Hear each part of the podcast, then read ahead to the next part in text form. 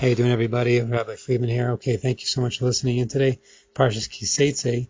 We have a very interesting um, parsha here. So the story is like this: every every uh, mashgiach and every yeshiva is going to tell you that this week's parsha is Ram Mamish for El. You have to work on yourself. You have to fight against the yetzer hara. It says in the first pasuk in the parsha, Kiseitse lamachama alevecha. You're going to go fight a battle against Yitzhar, you're the, the enemy, and Hashem will put him into your hands, and you will even take captives. So, the famous Lubavitch Rebbe says about this that when you even decide to go to war, just the decision to go to war is already a win-win. That you're going to win against Yitzhar and you're going to take even captives.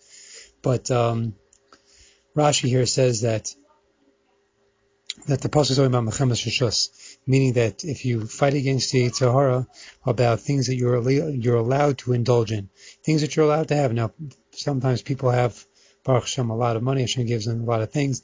It's very easy to say, you know what, this isn't treif, it's, it's kosher. Let me enjoy. Let me do this and enjoy. Let me do that, and we're going to indulge.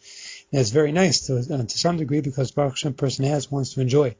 However, once you realize that there's a physical pleasure if the idea of indulging in physical pleasure could be dangerous for two different reasons. Number one is because when you indulge in physical pleasure, you become more physical, and our purpose in this world is to become spiritual, to distance ourselves from the physical. Because once we involve ourselves in the physical, we get dragged to be more physical ourselves. We become more physical. We enclose ourselves in more physical tendencies, and that eventually is going to lead to things that we are not allowed to have by the Torah, and therefore going to drag us into places we really don't want to be. So it's a good idea to enjoy what you need, but to know limits to tell yourself to stop, which an animal can't do.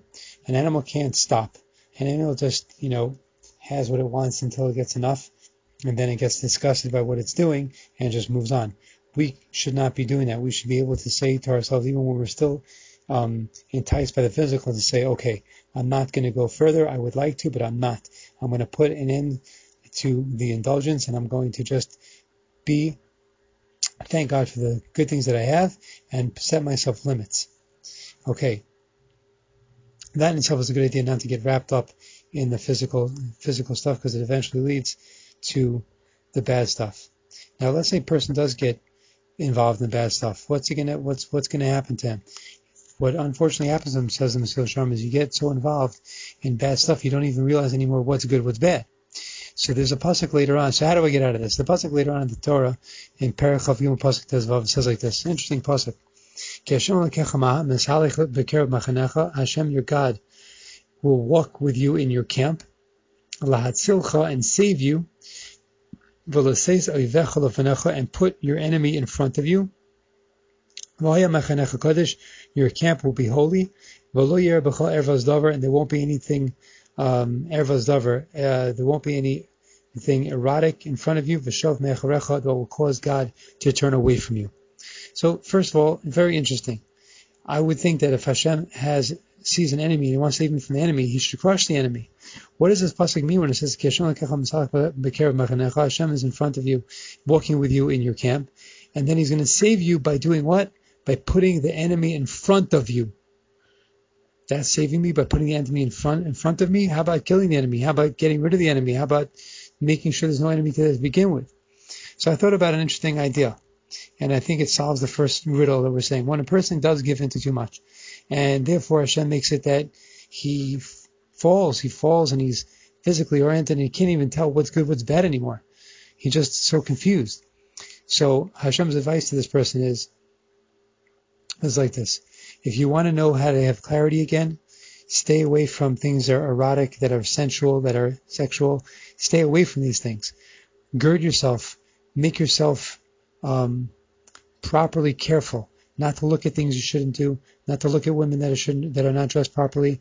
And you know what happens? Hashem will clarify things in front of you, and He'll put your enemy in front of you that you see clearly what is good and what is bad. The enemy will be placed in front of you, Hashem will show you this is bad.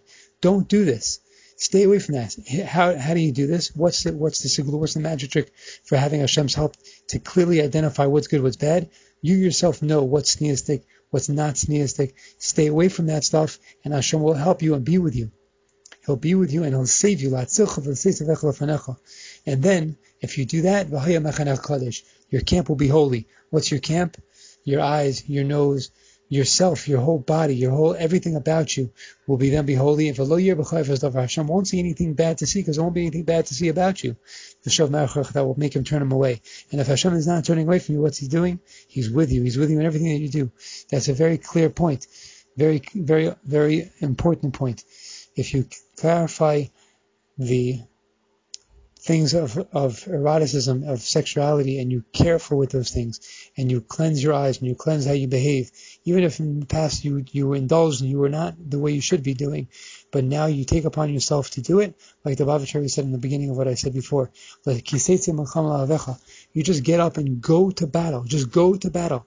Don't think, oh, I'm already so tainted. I'm already so, I'm already so, such in a bad place. No, just get up and go in the right battle, and Hashem will help you. Hashem will put the enemy in your hand. You'll even come out better than you were before. Have a wonderful Shabbos.